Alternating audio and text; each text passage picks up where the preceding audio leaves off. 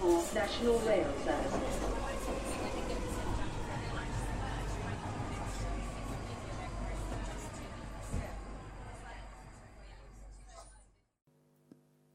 Bine revenit în stația Londra. Eu sunt Manuel Cheța de la manuel cheța punct ro și tu asculti podcastul Un român în Londra. De data aceasta suntem la episodul numărul patruzeci și șase, unde o să vorbesc puțin despre I C R Podcast, despre metroul londonez și despre accidentul cu monoxidul de carbon în care au murit doi români săptămâna trecută.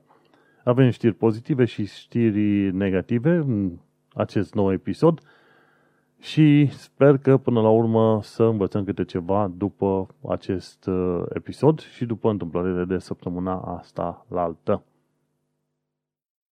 Pentru cei ce nu știu, podcastul de față, Un român în Londra, este singurul podcast din diaspora în limba română care vorbește despre viața dintr-un loc anume din diaspora, respectiv viața din Londra, cu bune, cu rele și, bineînțeles, pe lângă știrile pe care le dau, adaug și comentarii de ale mele și diverse impresii pe care mi le-am făcut de-a lungul timpului, plus ceva informații suplimentare în funcție de subiectul în discuție. Nu uita că pe manuel cheța punct ro găsești cel puțin șaptezeci și ceva de articole legate de viața în U K, muncă în U K, chirii în U K, tot fel de situații interesante legate de U K și, bineînțeles, show notes pentru aceste episoade. Podcastul de față îl fac de mai bine de un an de zile. O dată la două săptămâni, o dată pe săptămână, nu am un program fix. Ideea este că atunci când consider necesar, fac un nou episod de podcast, îl public și sper ca tot mai mulți oameni să fie ajutați de podcastul de față, pentru că vorbesc adesea despre lucruri utile, nu numai știri generale pe care le poți auzi, să zicem, la B B C sau pe în ziare cum e Evening Standard.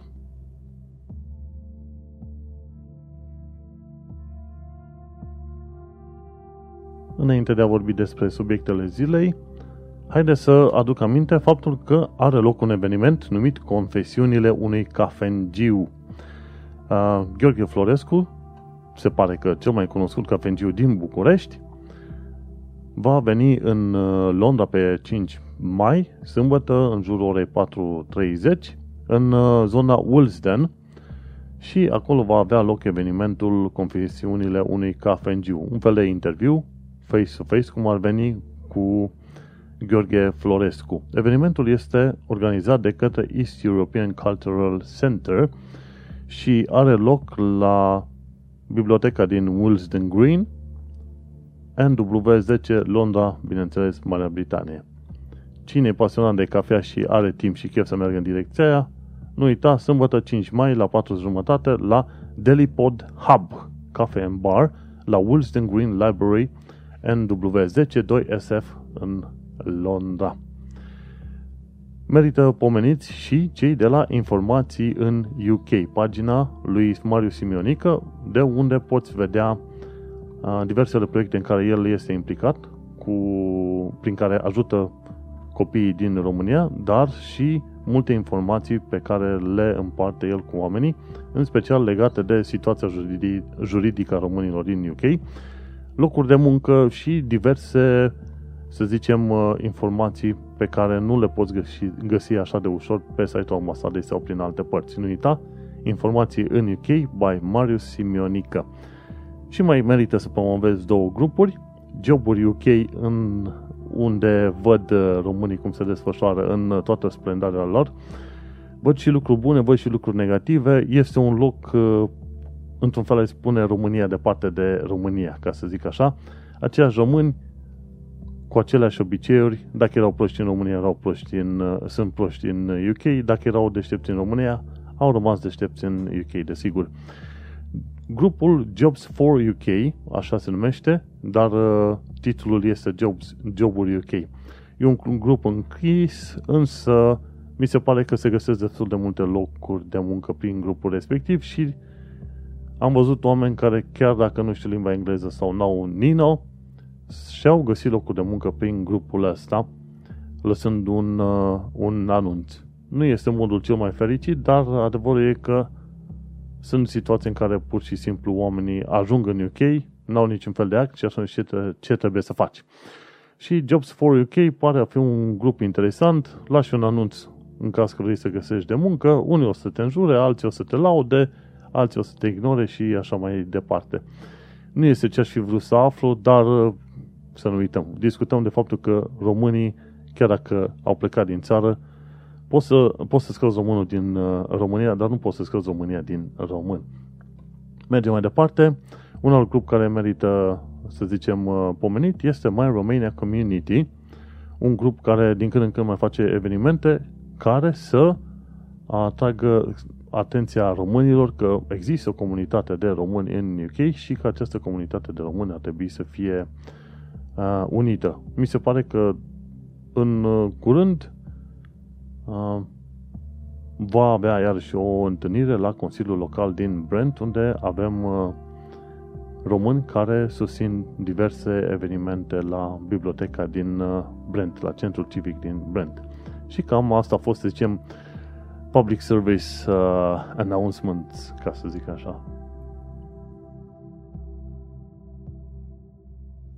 Și atunci, care este treaba cu I C R Podcast?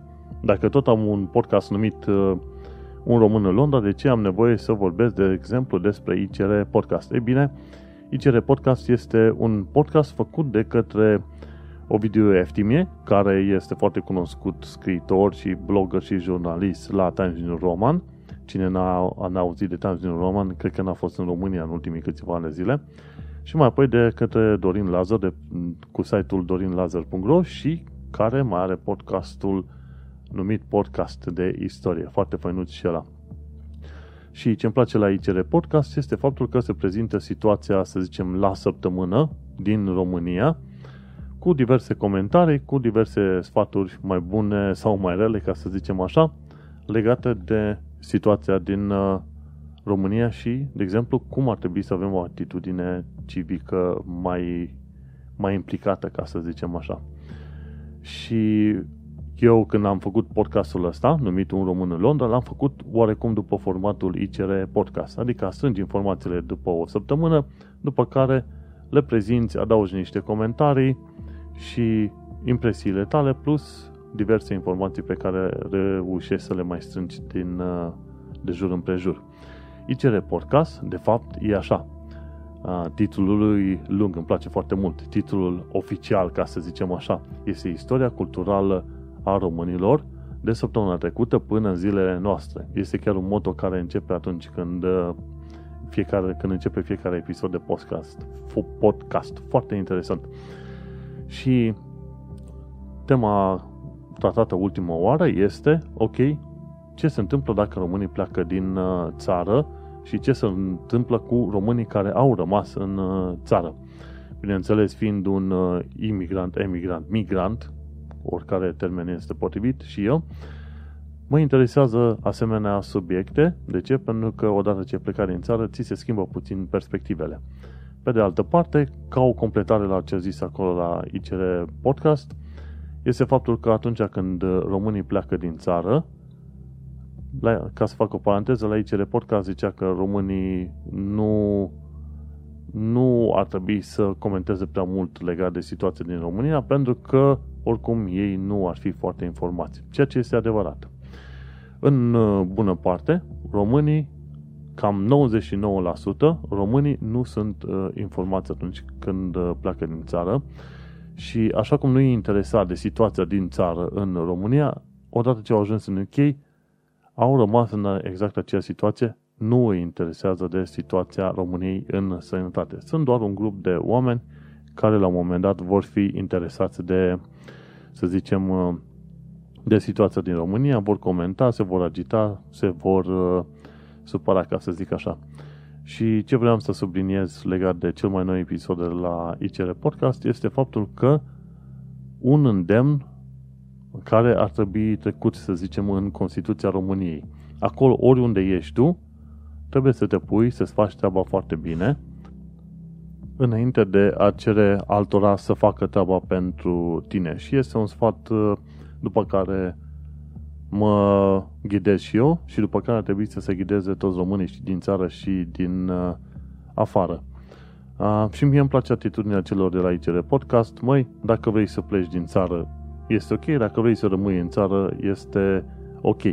Nu prea sunt de acord cu ideea că odată ce ai plecat din țară, nu mai ai cumva, să zicem, pierzi cumva din dreptul sau autoritatea de a vorbi despre situația din țară. Și odată ce ai plecat, asta nu înseamnă că ai rupt total legăturile, asta nu înseamnă că nu o să te întorci niciodată înapoi în țară. Uh, și chiar dacă nu te întoarce în veci, asta nu înseamnă că ai uitat de unde ai plecat și că nu te-ar interesa să vezi o situație puțin mai bună în țară. Pentru că vrei, nu vrei, uh, legăturile nu se pot rupe, tăia ca cu bisturiul, de exemplu, și atunci oamenii plecați din țară, cei care vor să fie cât de cât interesați de situația din țară, chiar dacă au plecat, vor rămâne totuși cu gândul și vor comenta în continuare și vor scrie articole și se vor referi la România acum și în vecii vecilor. Așadar, oamenii oriunde sunt, tot vor uh, dori să vorbească despre România.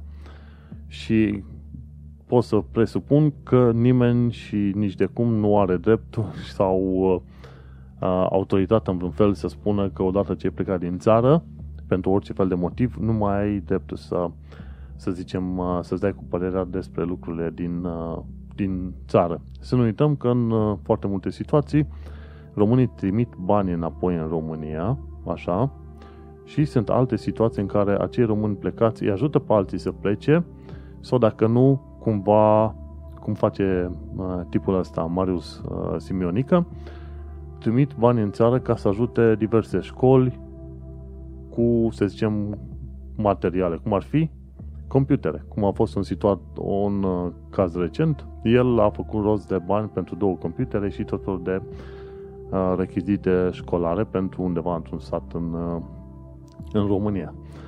Așadar, românii odată plecați nu vor rupe complet legătura cu România, probabil chiar dacă ar vrea, și cei care fac treabă bună în România vor face treabă bună și în sănătate, cei care fac treabă proastă în România s-ar putea să facă în continuare treabă proastă și în sănătate, numai că e mai complicat pentru că îți pierzi locul de muncă și în sănătate. Dacă nu ești foarte atent, poți să ai o viață de, de șobolan. În schimb, urmezi sfatul celor de la I C R Podcast. Acolo unde ești, ocupă-te de munca ta, de colțul tău, de pătățica ta, fă lucrurile cât mai bine și atunci îți vei face tu viața mai bună și, într-un fel, poate vei fi îndreptățit să ceri celor din jurul tău să fie la fel ca tine, oameni muncitori, harnici și destoinici.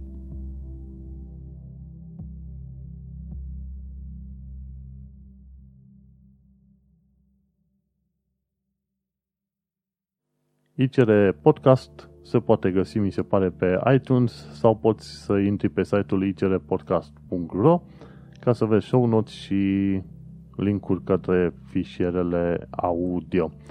Felicitări lui Ovidiu Eftimie și lui Dorin Lazăr pentru podcastul respectiv. Podcast săptămânar de obicei discută vreo două ore și nu e safe for work, adică nu merge să-l pui în piața publică pentru că mai apar înjurături din loc în loc și s-ar putea să incomodeze pe cineva, pe cei mai sensibili.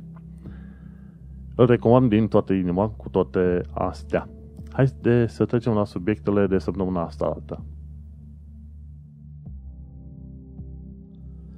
Săptămâna trecută, pe nouă aprilie două mii optsprezece, am aflat că un landlord, din cauza căruia au murit doi oameni, va fi adus în fața justiției pentru că boilerul respectiv pe care l-avea în casa aia se știa că nu funcționează cum trebuie și totuși ei nu au luat măsurile, landlordul nu a luat măsurile necesare pentru a repara boilerul la timp.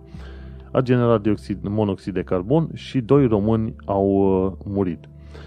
Treaba asta se întâmpla unde? În zona Bacon Lane Edgware.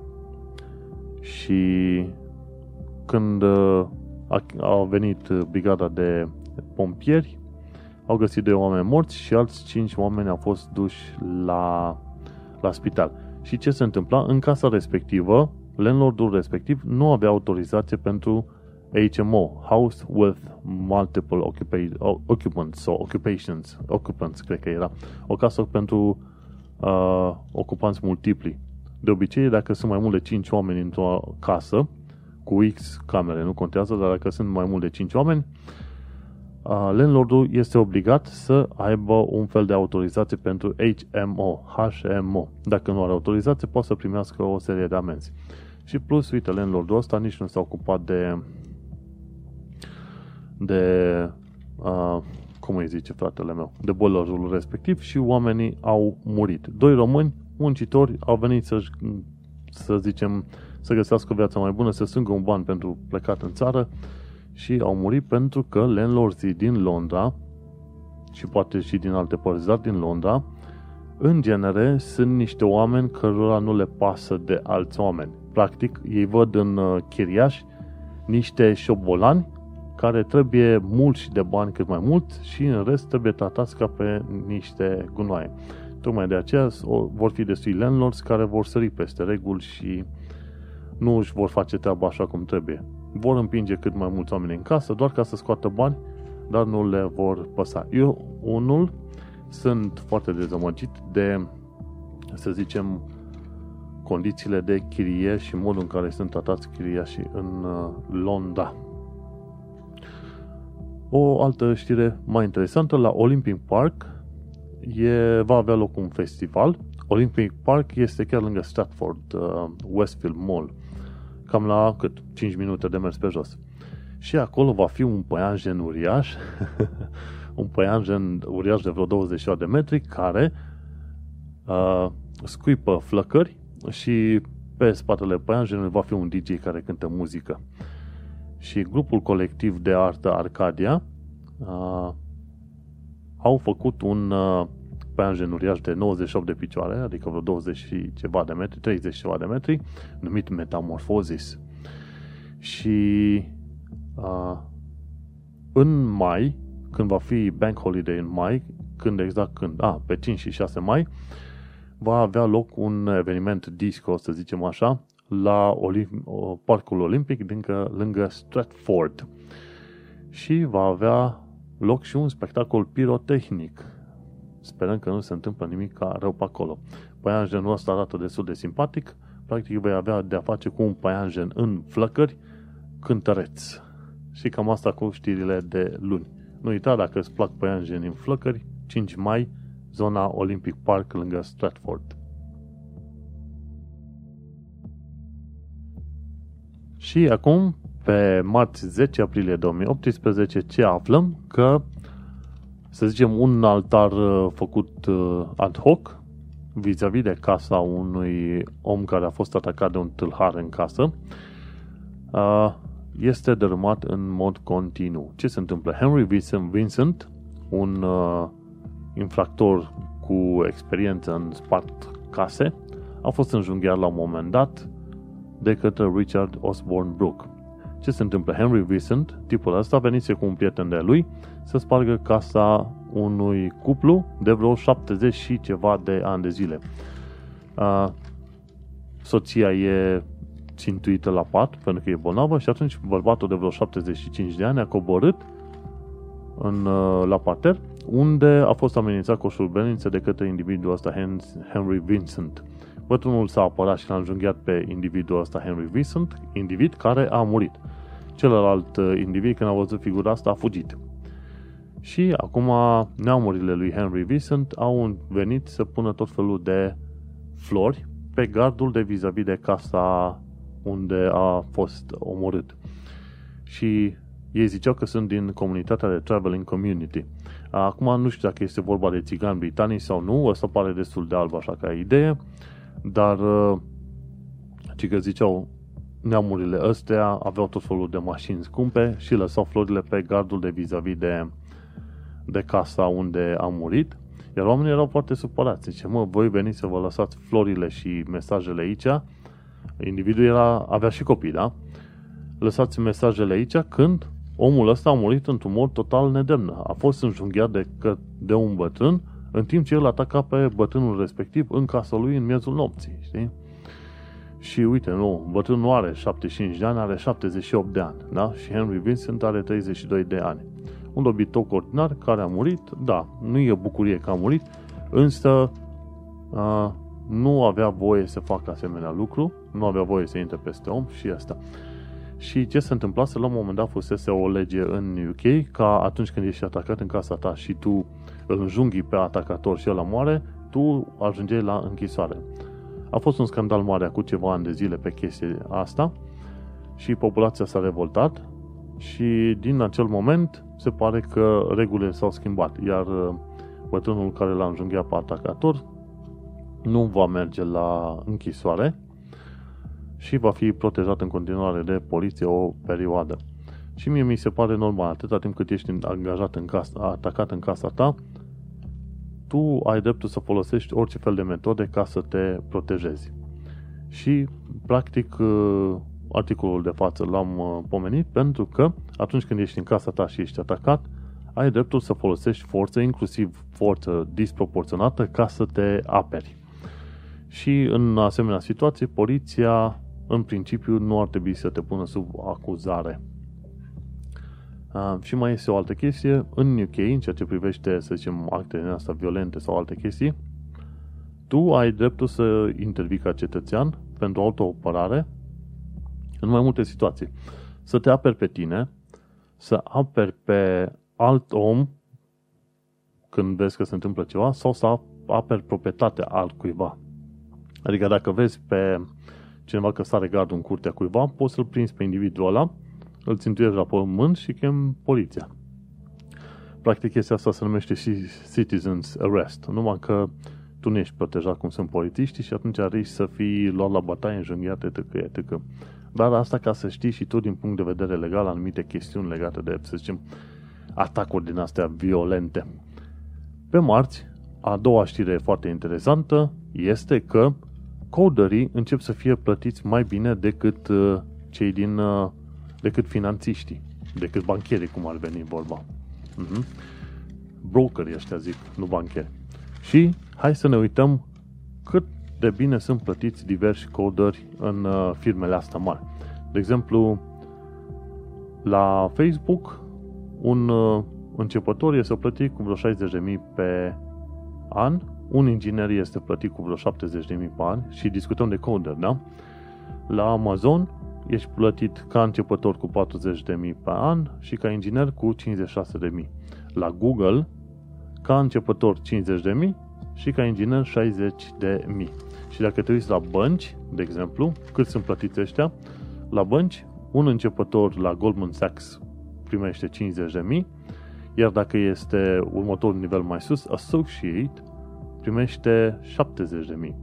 La Bank of America, Merrill Lynch, începătorul primește patruzeci și cinci, asociatul primește șaptezeci, iar la Barclays, analistul primește sau începătorul primește patruzeci și unu și asociatul șaizeci. Practic, Google și celelalte firme aproape că bat în anumite puncte de vedere joburile de la bănci. Și este o mișcare interesantă, că, de exemplu, numărul de oameni care se angajau la bănci a scăzut cu douăzeci la sută și cei douăzeci la sută care s-ar fi angajat la bănci au ajuns în sectorul de tehnologie. Și asta este valabil cel puțin în, în Londra. Și un lucru interesant, am văzut că se poate câștiga și un ban sănătos fără să trebuiască să știi extraordinar de multă muncă de coding. De exemplu, dacă știi numai H T M L și C S S, sunt locuri și situații în care îți poți găsi loc de muncă chiar făinuț și mi se pare că poți să iei liniști și treizeci de mii pe an, numai știind H T M L și C S S. Nu mai zicem că ar mai trebui să știi JavaScript sau alte chestii, știi? Și dacă mai știi JavaScript și ceva Node.js, te poți duce liniștit patruzeci și cinci, cincizeci, poate chiar spre șaizeci de mii în funcție de firma la care lucrezi. Trebuie să te gândești că unde treizeci de mii pe an se, trans, se traduc în vreo două mii de lire pe lună în mână, patruzeci de mii pe an se traduc în vreo două mii cinci sute de lire pe lună și cam tot așa. Din ce am aflat și eu de-a lungul timpului este că În construcții sunt situații în care tu, ca laborer, adică jobul cel mai de jos, poți câștiga liniștit și trei mii de lire în mână, dar situația este alta. Nu ai weekenduri libere sau ceva, lucrezi aproape în fiecare zi, zece-doisprezece ore, și atunci, într-adevăr, poți să pui bani peste bani. În schimb, aici când zic că lucrezi ca un coder, tu vei lucra undeva pe la vreo opt ore pe zi, de luni până vineri, vei avea douăzeci-douăzeci și cinci de zile libere pe an, plus bank holidays, câte mai sunt și alea. Și, na, într-adevăr, în construcții sunt situații în care tu ai putea câștiga chiar mai bine decât coderii începători, dar, în schimb, hămălești ca un animal, ceea ce nu este foarte plăcut sau interesant. Și, ca să continuăm istoria, nu, nu-ți ia foarte mult timp să înveți chestiuni ce țin de front-end development, care front-end development este mai simplu decât lucrul în C sau Java. De exemplu, chiar la I C R Podcast s-au discutat despre timpul minim necesar pentru ca cineva să învețe suficient de multă programare pentru a fi angajat într-o firmă din Brașov, de exemplu, știi? Și, în genere, dacă petreci până la vreo șase luni de zile, ajungi la un punct de început pentru care să fii practic angajat la o firmă în Brașov în limbaj gen C sau C plus plus. Și este un prognostic foarte bun în ideea că firmele din Brașov, cel puțin, nu cer extraordinar de multe de la tine ca începător, ceea ce e un lucru pozitiv de altfel. Și același, același lucru este valabil și pe Londra. Oricât de bine și coding, îți găsești de muncă. Oricât de prost și coding, tot îți găsești de muncă. Cererea, cel puțin în domeniul I T, este foarte mare și, la un moment dat, undeva, cumva, tot reușești să te angajezi. Bun, hai să trecem mai departe la alte știri.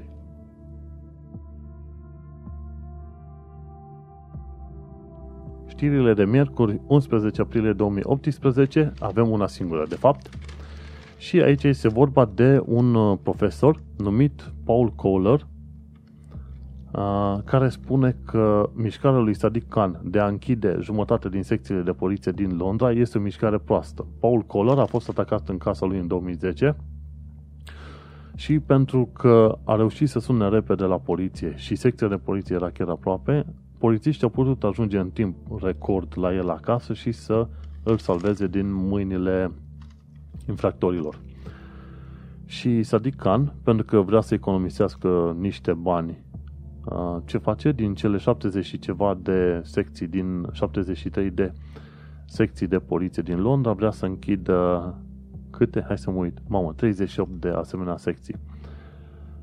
Și motivează chestia asta spunând că au fost foarte puține situații în care oamenii s-au dus la secția respectivă să raporteze o infracțiune și așa mai departe, știi?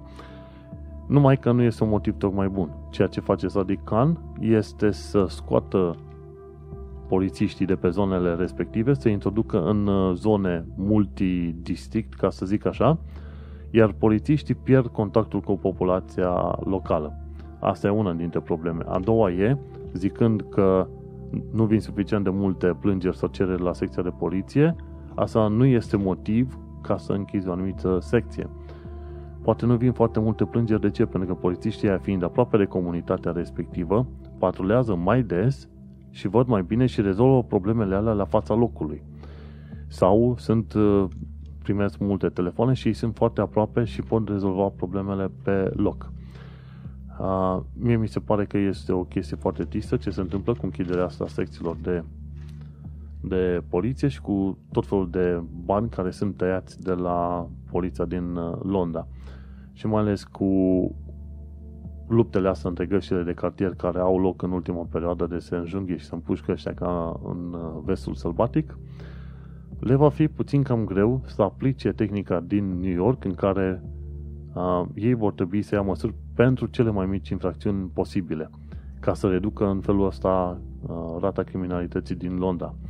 Cum ai putea să faci treaba dacă tu închizi jumătate din secțiile de poliție din Londra și practic le comasezi într-un fel în uh, în zone care se acopere foarte, foarte mult. nu știu ce o să iasă, în fine, aia a fost știrea. Sadiq Khan, nu sunt mare fan al lui Sadiq Khan, sincer.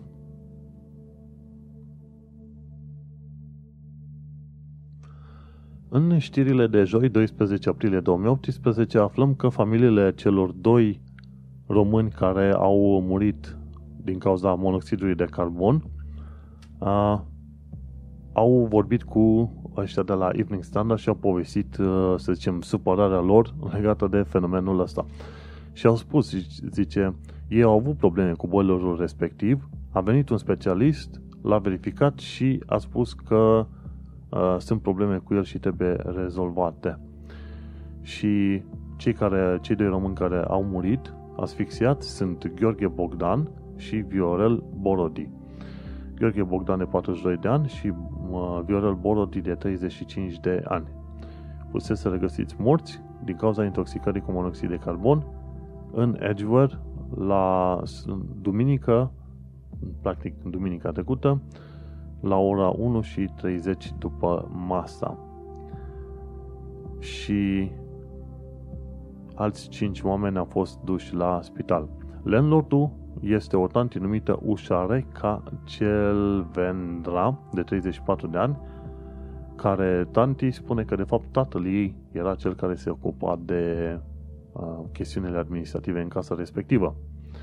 Dar casa, dar fiindcă avea mai mult de cinci oameni, nu era înscrisă pentru hm, pentru H M O, House with uh, Multiple Occupations, Occupants. Și uite, Bogdan, uh, Gheorghe Bogdan, de exemplu, el venise la Londra pentru a strânge bani pentru fiica lui bolnavă, știi? Și este foarte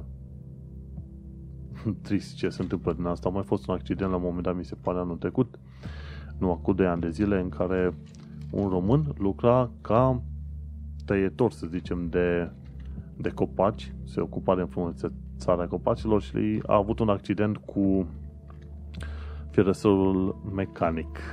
Nu povestesc ce accident, ideea e că el a ajuns undeva unde nu mai răsare soarele ever. Mergem mai departe. Polițiștii se laudă că au reușit să distrugă un uh, întreg din ăsta, un grup infracțional de vreo nouă indivizi, între care cel mai mic era un băiat de paisprezece ani.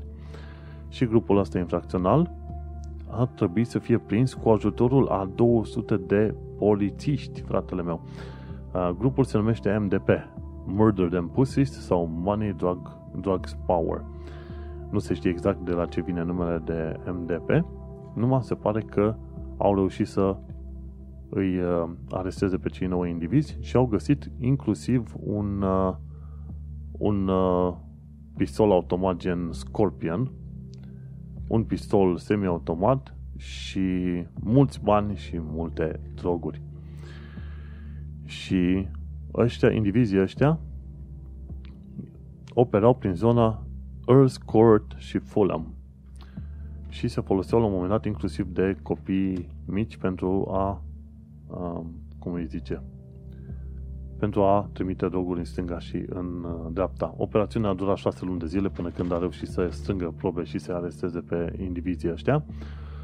Și indivizii ăștia, la fel ca orice fel de individ parvenit și împuțit, conduceau mașini foarte scumpe și își petreceau, petreceau, să zicem, sărbătorile în zone ca Dubai. Niște oameni de nimic și sper să stea foarte mult la închisoare. Pentru că e greu să înveți, nu? De ce ai învăța? De ce ai citit o carte? De ce, nu știu, de ce ai încerca să faci o meserie normală, nu? Trebuie să furi. Prostie. Că, pentru că, până la urmă, indivizi de genul ăsta și măsuri sau furturi, cum se fac, mai devreme sau mai târziu te cam uh, lovesc, știi? Mai bine îți vezi de viața ta o muncă cinstită, liniștită, strângi un ban, dacă te duce capul, deschizi o afacere, câștigi milioane, ești fericit. Dar așa să faci măgării din astea, mm-mm, nu merge. Și terminăm știrea de, știrile de joi cu o, uh, o notă foarte pozitivă. De exemplu, fotomodelul Karlie Kloss, o tante foarte simpatică, este pasionată de coding. Și îți dai seama, când, au, când văd o chestie în astea, uh, cum e o vedetă sau o actriță sau ceva că este pasionată de coding, una, două mi se prind niște beculețe. Ei bine, Karlie Kloss uh, a spus că a descoperit uh, iubirea de coding acum vreo câțiva ani de zile și uh, ce face? A creat, să zicem, un eveniment prin care să ajute fetele să se orienteze mai mult către munca de coding. Ea de, de pe la vreo cincisprezece ani de zile a făcut modeling, dar de, abia după douăzeci ceva de ani de zile a descoperit că îi place să vadă cum funcționează calculatoarele și să vadă cum uh, poți direcționa un calculator să facă anumite lucruri pentru tine, o sumă, o imagine, un, o animație, chestii în astea. Tocmai asemenea lucruri mă atrag și pe mine la calculatoare. Și se pare că codingul este nouă un, una uh, dintre pasiunile ei. Și Karlie Kloss a înființat, mi se pare, în două mii șaisprezece un fel de clasă, Code with Klossy. Și este un fel de uh, coding camp în care sunt invitate fete de treisprezece până la optsprezece ani de zile în fiecare uh, vară și acele fete sunt chemate și învățate să programeze, poate chiar de către Karlie Kloss, dacă nu de către învățători. Adevărul e că programarea nu trebuie să fie privită din punct de vedere al matematicii, ci mai degrabă din punct de vedere al limbajului. Și al limbajului vorbesc exact uh, cum ar fi să înveți o limbă străină oarecare, să zicem uh, chineză, arabă sau cine știe, o limbă ciudățică din asta. Ei bine, limbajul de programare, orice fel de programare, înseamnă exact aceeași idee. Urmezi anumite reguli de bază, bineînțeles, la fel ca orice gramatică din orice limbă, există o structură logică a lucrurilor, există o idee principală în toate limbile, de exemplu gramatica, ca și concept este aceeași și la fel în limbajele de programare ai variabile, ai loop-uri, ai for-uri, if-uri, et cetera și așa mai departe. După aia diferă oarecum sintaxa și anumite moduri în care este abordat, să zicem, lucrul în limbajul de programare respectiv. Așadar, atunci când vrei să te pui să înveți de programare, nu trebuie să te sperii gândindu-te că trebuie să înveți matematică, pentru că, practic, nu trebuie să înveți multă matematică decât aritmetică și aia se învață în clasa a doua. Dar, în schimb, trebuie să te gândești că înveți o limbă nouă și înveți o limbă prin care tu reușești să comunici cumva direct cu calculatorul și poți specifica calculatorului ce să facă el pentru tine. Să cânte o muzică, să ruleze un film, să genereze o, o anumită pagină web. Practic asta este. Programarea este un mod în care tu vorbești cu calculatorul. Este, bineînțeles, foarte specifică. Dacă ratezi un punct undeva sau o virgulă, îți dă syntax errors și sunt situații în care programul nu îți compilează sau dacă ești în JavaScript, îți dă niște syntax errors în consolă și nu-ți rulează funcția respectivă în funcție de situație. Dar înțelege, programarea nu e matematică, pe cât este, de fapt, o limbă pe care o înveți ca să comunici cu calculatorul.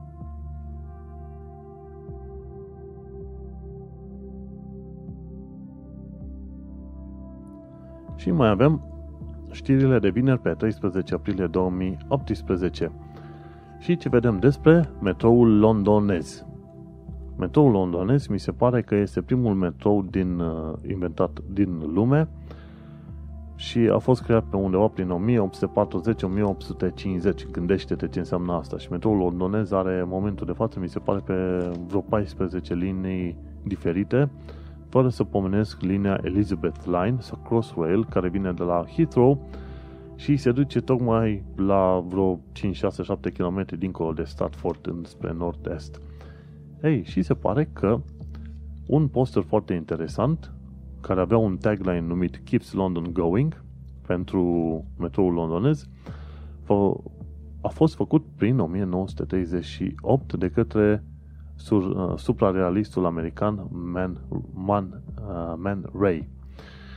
Și se pare că posterul respectiv a fost vândut la o licitație recentă și Man Ray asta a fost contemporan cu Pablo Picasso și Salvador Dali prin nouăsprezece treizeci și opt, da? Și ce se întâmplă este că posterul ăsta a fost făcut într-un mod interesant prin metoda numită rayographs. A creat niște imagini fotografice cumva fantomatice, fără a se folosi de cameră, ci doar a pune obiectele direct deasupra unui, unei folii fotosensibile. Și este foarte interesant că încă de pe la nouăsprezece treizeci și opt se discuta despre, ține minte, un serviciu eficient și punctual. Și adevărul este că atunci când discutăm de metroul londonez, ai metrouri cam la minut. În funcție de linia pe care mergi, între unu și patru minute ai o, un uh, tren nou. Și se pare că posterul ăsta făcut de către Man Ray va fi vândut pe un preț de câteva sute de mii de lire. Hmm. Fă acum ceva, o chestie foarte interesantă și se vor, nepoții tăi o vor vinde cu sute de mii de lire în viitor. Chestia este că tu trebuie să ajungi cât de cât celebru în perioada vieții tale, ca treaba aia să valoreze niște bani în, în cincizeci la sută de ani de, de acum încolo. Mergem mai departe. Se pare că în luna martie Heathrow a avut șase virgulă cinci milioane de clienți. Ui!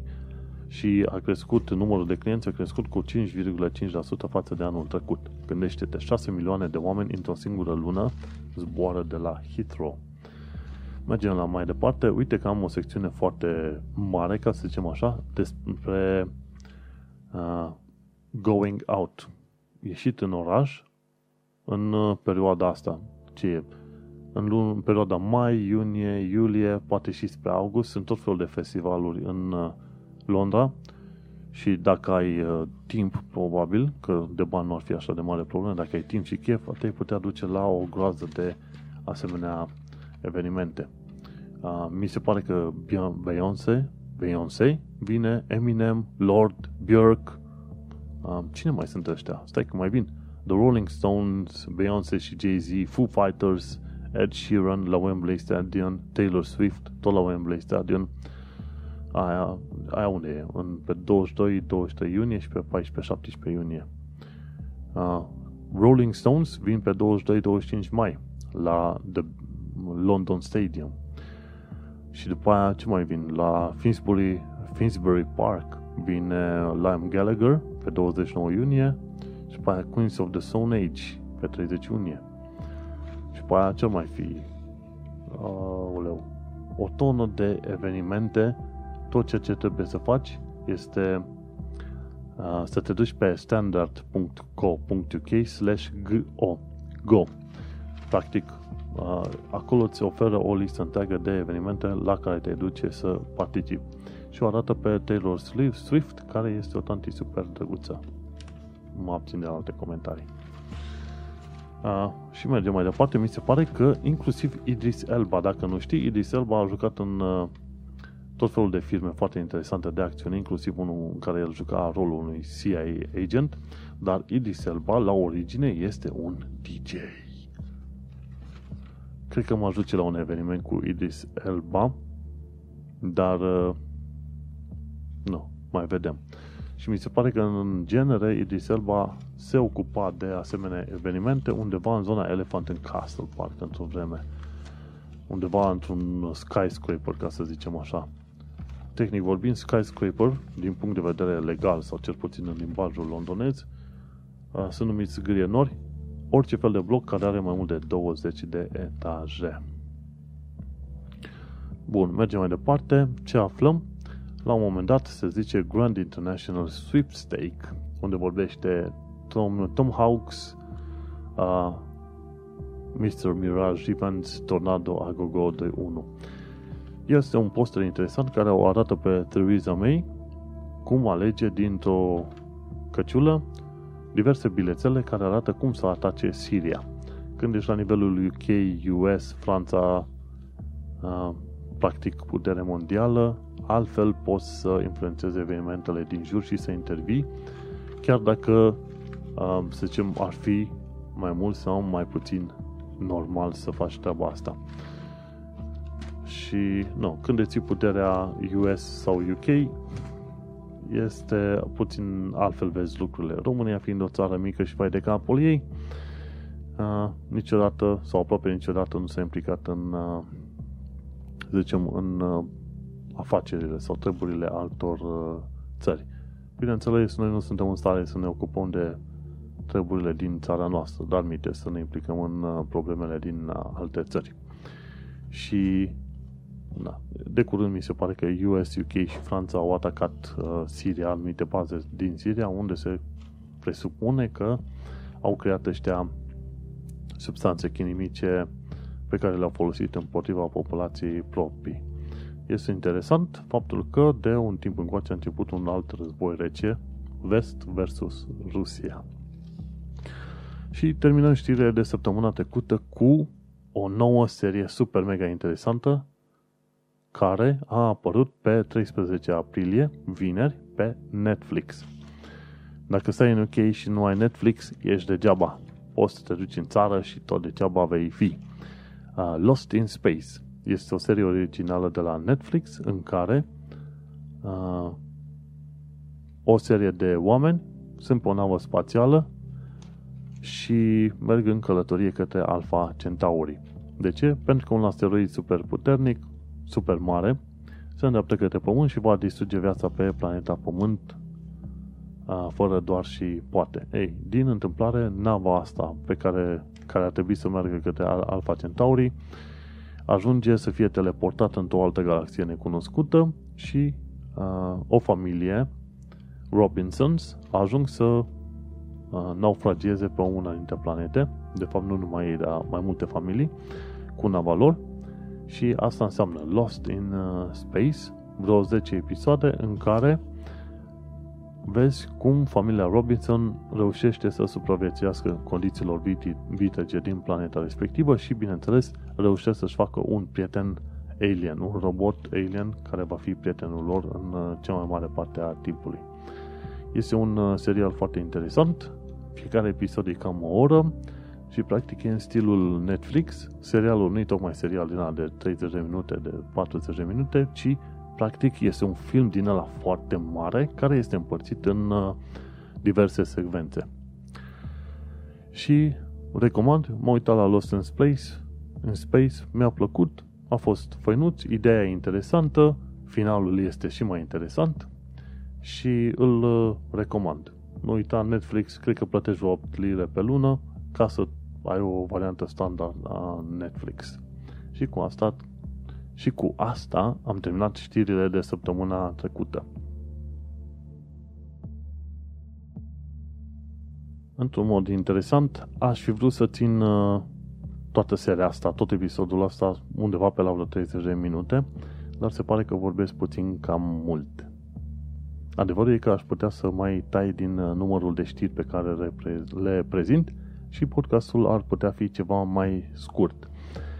Însă lucrez și eu din greu la asta și vrând nevrând tot ajung să am un podcast de aproximativ o oră.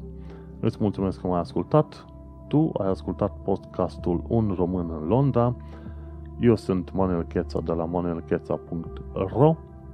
Acesta a fost episodul numărul patruzeci și șase, unde am discutat despre I C R Podcast, despre metroul londonez și despre accidentul cu monoxidul de carbon.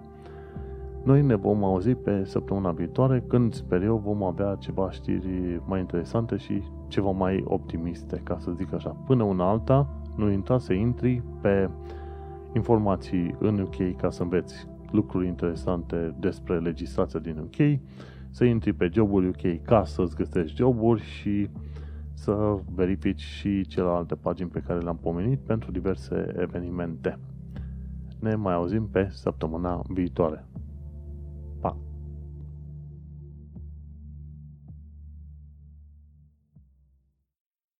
The next station is Balham. Change here for National Rail Services.